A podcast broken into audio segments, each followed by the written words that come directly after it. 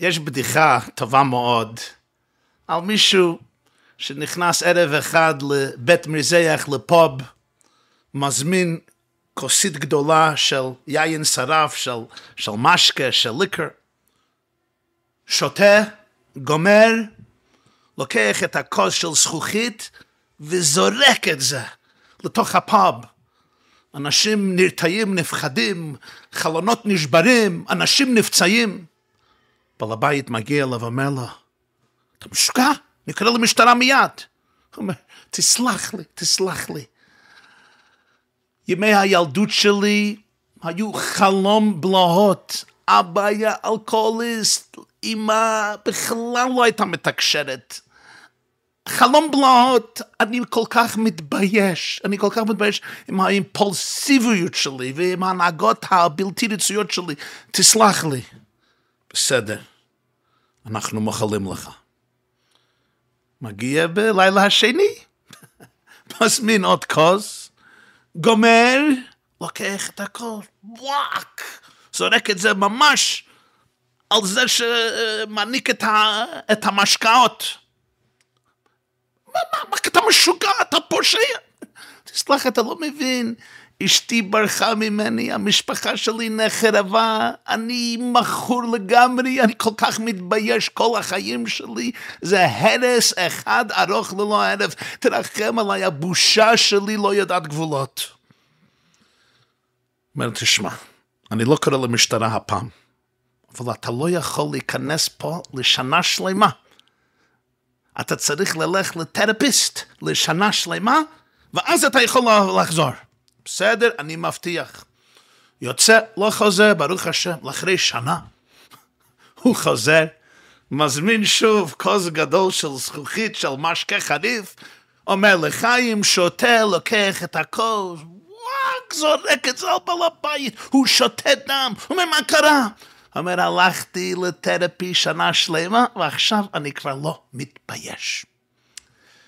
מהי השקפת היהדות על בושה? על רגשי אשמה. מצד אחד, רוצים להשתחרר מרגשי אשמה. אנשים תמיד טוענים ואומרים, אני מכור לאשמה.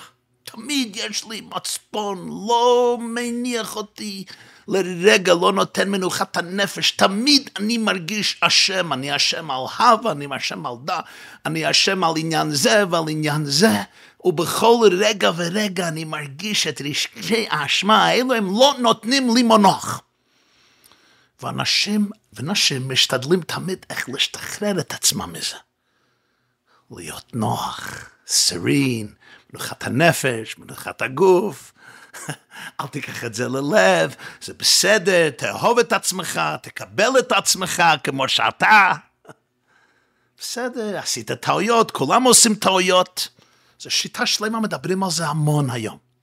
מחד לצד גיסא, יש אלה שחוששים מאוד. אם עושים דברים כאלה, מה יהיה בעולמנו? יהיה עולם של הפקרות, אני כבר לא מתבייש. אם כל התרפי אומר לי שאני לא צריך להתבייש, אני צריך לקבל את זה, אז מה, עכשיו אני זורק כוסות ואני גאה עם זה? יש פה ניגוד ופער, שאנחנו מבינים ששתי הקצוות פה, יש פה בעיה גדולה, בעיה מהותית. מהי השקפת היהדות על עניין זה? על זה אנחנו רוצים לדון. יש מצווה, שתי מצוות, מאוד מעניינות בפרשת צו. בהשקפה ראשונה היא נראית לכאורה ממש כמו מצוות טכניות, אבל אחרי העיון רואים שיש פה תפיסת עולם שלמה, כשמגיע לרגשי עצבות, לרגשי מצפון, לרגשי אשמה, וכל המסתעף מסוגיה זו. בפרשת צו בהתחלה, וידבר השם אל משה לאמור, צב את אהרון ואת בניו לאמור, ויש פה שתי מצוות, אחת נקראת מצוות תרומת הדשן, אחת נקראת מצוות הוצאת הדשן.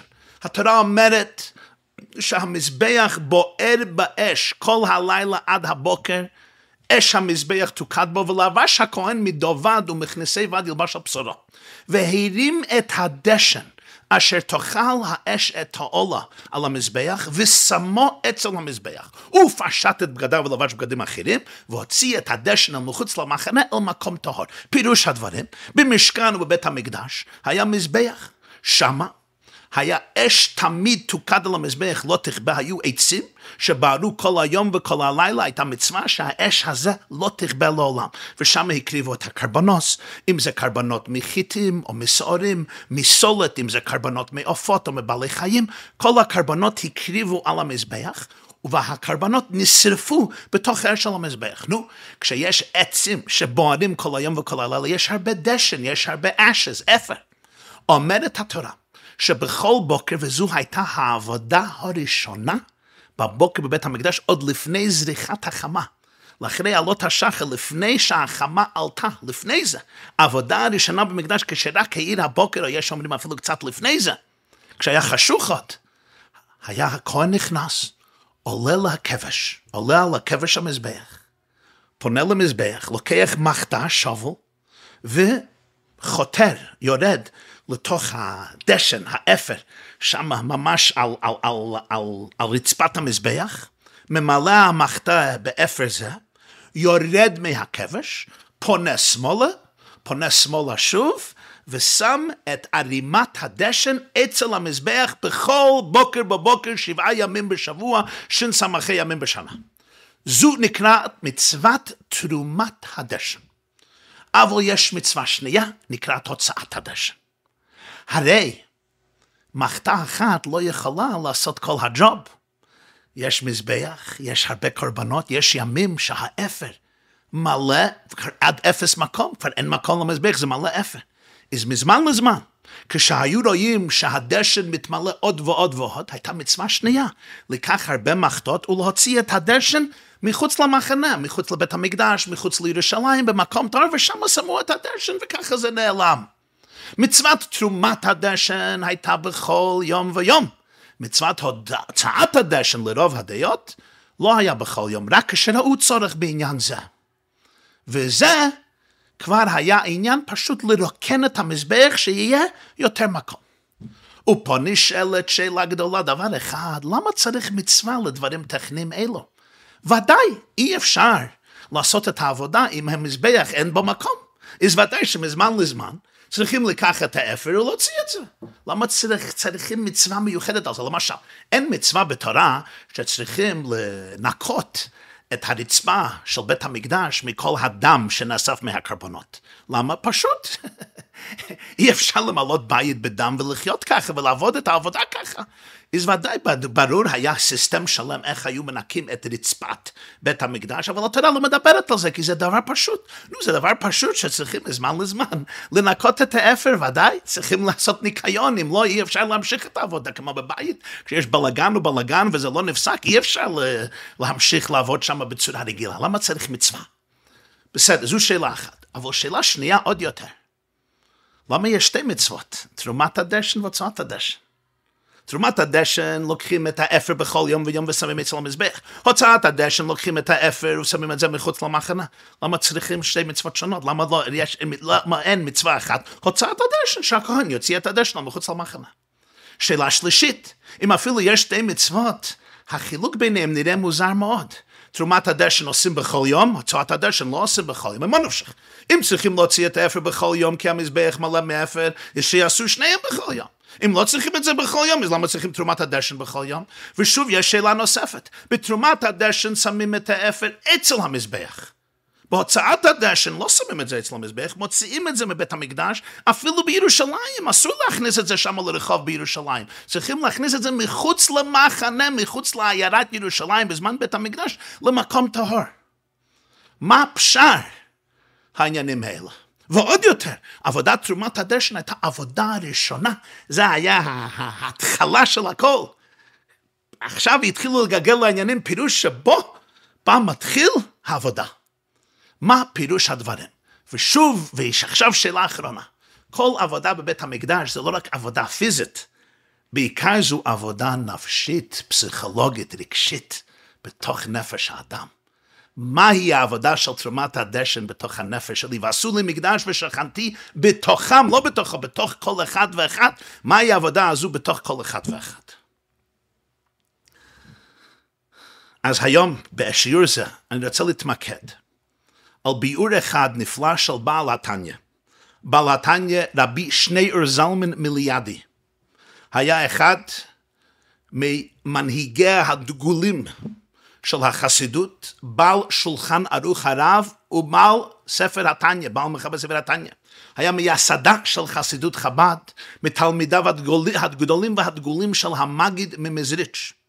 והוא ידוע בשם אדמו"ר הזקן, ביידיש דה אלטר רבי, רבי שני זלמן מיליאדי. הוא נולד בחי אלול תק"ה, 1745, 1745, והוא נפטר בכ"ד טבת תקע"ג, 1812, 1812.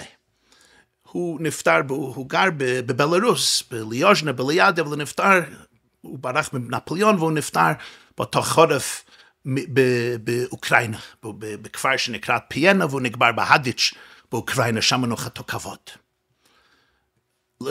לבעל שולחן ערוך הרב, לאדמו"ר הזקן, יש הרבה ספרים. יש ספר אחד שהדפיס בנו, זה נקרא סידור עם דברי אלוקים חיים.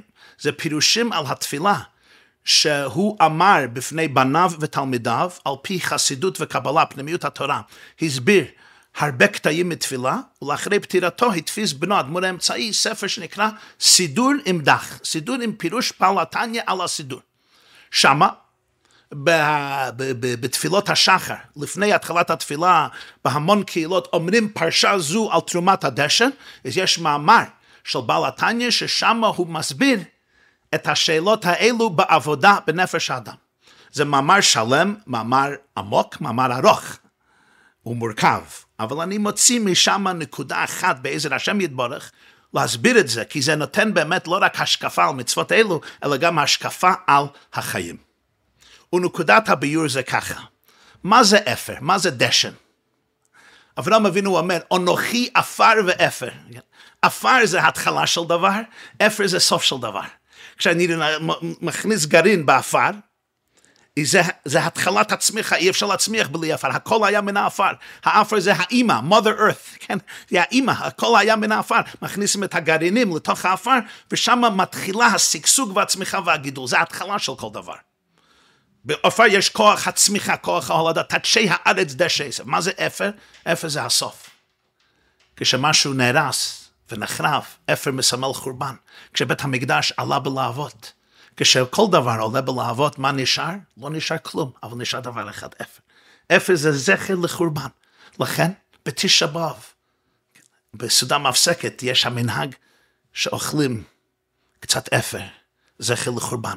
חתן בית החופה שם אפר מקלה על ראשו, זכר לחורבן בית המקדש. בזמנים שונים, בתקופות שונות, בעניינים שונים, היו שמים אפר, כדי אם אשכחך ירושלים תשכח ימיני, אם לא תדבק לשוני לחיכי, אם לא אזכירך, אם לא אעלה את ירושלים על ראש שמחתי. האפר מסמל את החורבן. גם כשמסתכלים על אפר, אפר זה משהו ככה שנשאר, זה שחור, אין לזה ככה ממשות. זה מכניס קצת רגש של דיכאון, של עצבות.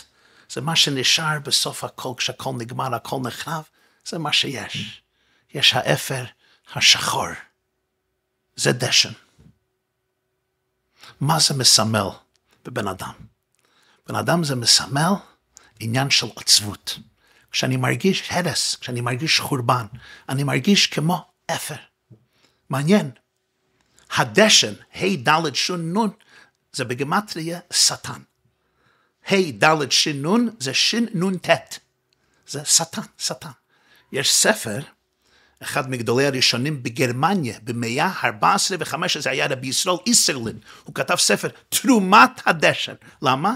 כי שם יש שין נון, שם יש לו שין נון ד' שאלות ותשובות, הוא כתב השאלות, הוא כתב התשובות, וזה אחד מהספרים החשובים בהלכה של גדולי אשכנז באותה תקופה, רבי ישראל איסרלין, תרומת הדשן, כי דשן זה שין נון ד' ועוד ה' זה שין נון ת', 359 זה שטן. מה זה שטן? למה דשן זה שטן? כי זה מסמל עניין של חורבן, עניין של הרס. בעבודה בנפש האדם זה מסמל דיכאון, הרגש של אפסיות.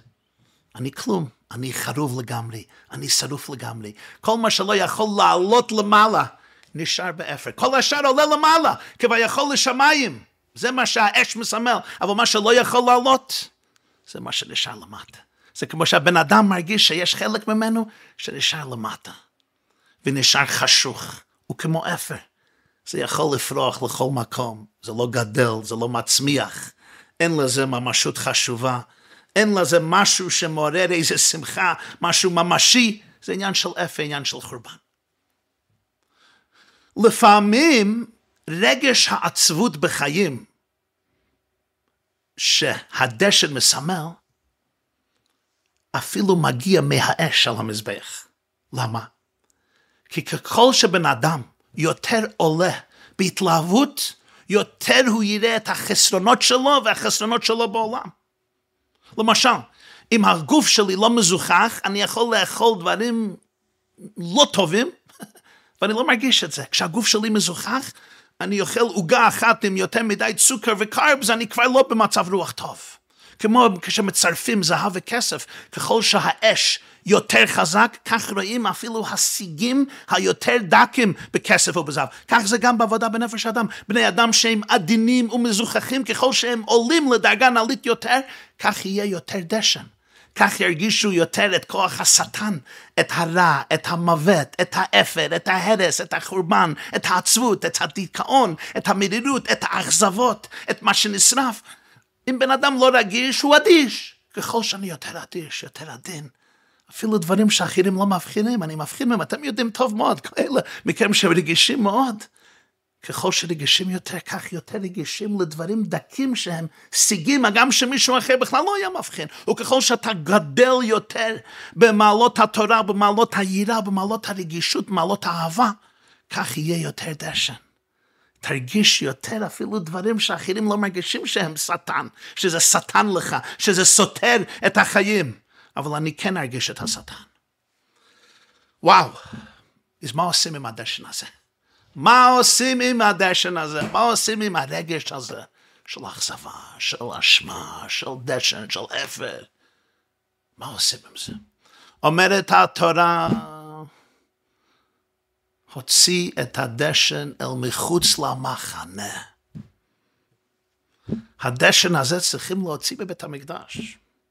נכון, הדשן הוא byproduct, הוא תוצאה מהקרבן, מהאש. אדרב, אם יש יותר אש אלוקי, אומר בעל התניא, יש יותר דשן. יש יותר אכזבה, יש יותר מרירות. רואים יותר בעיות. אם לדבר דוגרי,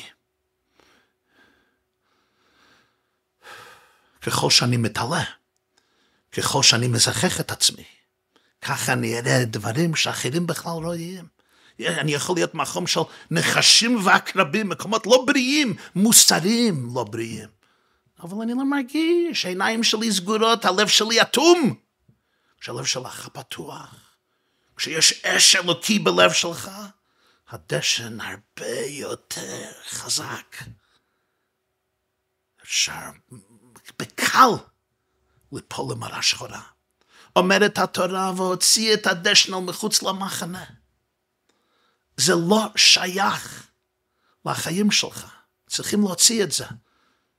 וצריכים, וכשרואים את הדשן הזה, וזה ממלא את המזבח, אי אפשר להשאיר את זה שם. צריכים להוציא את זה. בן אדם לא יכול לחיות עם רגש כזה. כי כשאני חי עם הרגש, שאני אסקופה, אני דרסת, אני שמטה, אני זבל, אני אשפה, אני עין ואפס, אני כלומניק. זו העבירה הכי גדולה. אם הרגש אשמה שלי אומרת לי שאני כלומניק, והחיים שלי זה כללה אחת ואני הכללה הראשונה, אי אפשר לחיות כזה, צריכים לזרוק את זה מחוץ למחנה. ופה צריכים להדגיש. יש כאלה שיש בהם, מחלחל בהם רגש זה תמיד, וזה ממש לא אשמה שלהם. ילד או ילדה שעברו התעללות, בפרט התעללות מינית, אבל גם התעללויות אחרות. לפעמים זה יוצר טראומה. כזה בתת הכרה שהם מרגישים בתוך עצמם שהם עין ואפס, ממש, דשן, הרוסים, חרובים, הכל מחרב. הם מרגישים שהם החורבן, וזה ממש לא אשמה להם ועבד רב. הם לפעמים לא מודעים כמה עמוק זה. כשאומרים להם דברי מוסר, אתה לא טוב, לא מבינים מה שעושים להם, כי כבר הם אומרים לעצמם 24 שעות ביממה, מגיל 3, מגיל 6, מגיל 9, שהם כלום. ואם אתה מרגיש את זה ככה, תמיד צריכים שיקום, צריכים ריפוי, והיום יש אפשרויות לריפוי דברים כאלה, כי זה דברים מאוד מאוד עמוקים. אני מכיר את הסוגיה הזו, זה דברים עמוקים בתת מודעות. זה לא שהוא מודע לככה. אתה חושב שאתה תגיד לו מוסר, הוא מייסר את עצמו בצורה הכי עמוקה בכל רגע ורגע בחיים, הוא לא מאמין שהוא שווה משהו. הוא מאמין שכולו זה רק דשן, זה רק שטן, כל כולו הוא שטן. כשחושבים שזו היהדות, זו התורה, זו עבודת השם, זה לא עבודת השם, מחוץ למחנה. זה נורמלי, זה רגיל. כשיש אש, יהיה דשן תמיד. כשיש אש, כשמאירים אור, אש מביא אור, רואים הקליפות, רואים את השטן. אבל אל תפנים את זה. זה לא יהיה עבודת השם שלך. עבודת השם צריכה להיות עם הרגש שאתה טוב, אתה חלק לקמימה, אתה קדושה בעצם, אפילו עם הסיטאויות. הרי אני לפניך ככלי מלא בושה. אומרים בתפילות יום הכיפור, אומר רבי אהרון מבלז, ככלי מלא בושה. כלי על פי ההלכה צריך להיות כלי שלם. אם יש לך כלי שלם, אתה יכול למלות את זה עם בושה. אם אין לך כלי שלם, איי איי איי, אסור שתהיה בושה. אם כל הכלי זה רק בושה אחת גדולה, אין כלי, זה כלי. אתה בן אדם שיש בו בושה. פה עוברים לתרומת הדשן. יש דשן מסוג אחר. יש דשן, יש אכזבה, יש מרירות, שיכול לגרום למוטיבציה לדברים טובים. אם אין לי שום רגש אשמה, אם אין לי מצפון, אם אני לא מרגיש שעשיתי משהו לא טוב, שיש חיסרון, שאפשר לתקן, אז אני באמת אשאר משותק. יש מצווה אחרת בכל יום. תיקח את הדשן, תשים את זה אצל המזבח. אצל המזבח.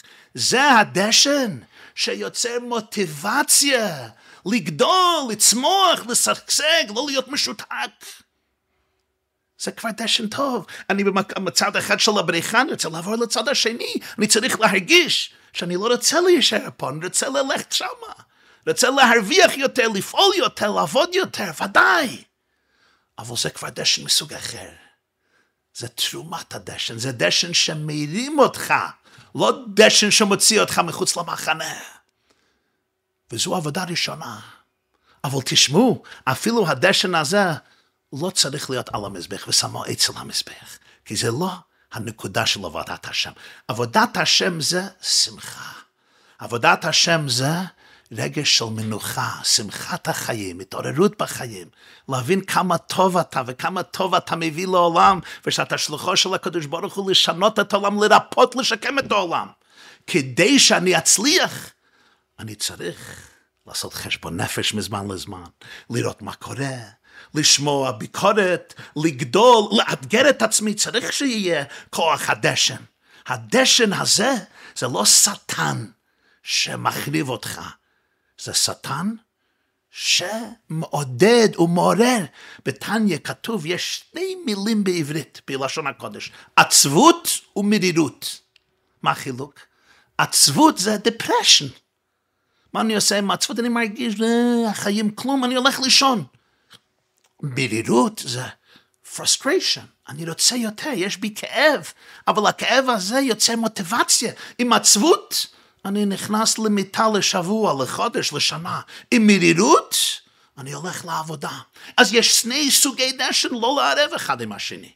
עם רגש אשמה, עם רגש של מצפון, עם חשבון נפש. מה התוצאה מזה? שאתה מחייך יותר מחר, שאתה יותר בשמחה, שאתה לומד מטעויות ואתה משתפר מחר, אתה אבא ואמא יותר טוב, בן אדם יותר טוב, אדרבה. זה תרומת הדשן, זה טוב. ובכל יום ויום צריכים להתחיל את העבודה, להגיד שזו לא נקודה של עבודת השם. כל של עבודת השם זה שמחה, זה דבקה, זה ישרקשו, זה אהבה. צריכים את האפר אצל המזבח, שתהיה פרופורציה, שיהיה איזון, שתהיה השקפה בריאה אצל המזבח. אבל הוצאת הדשן, הוצאת הדשן זה עבודה אחרת, לא צריך כל יום.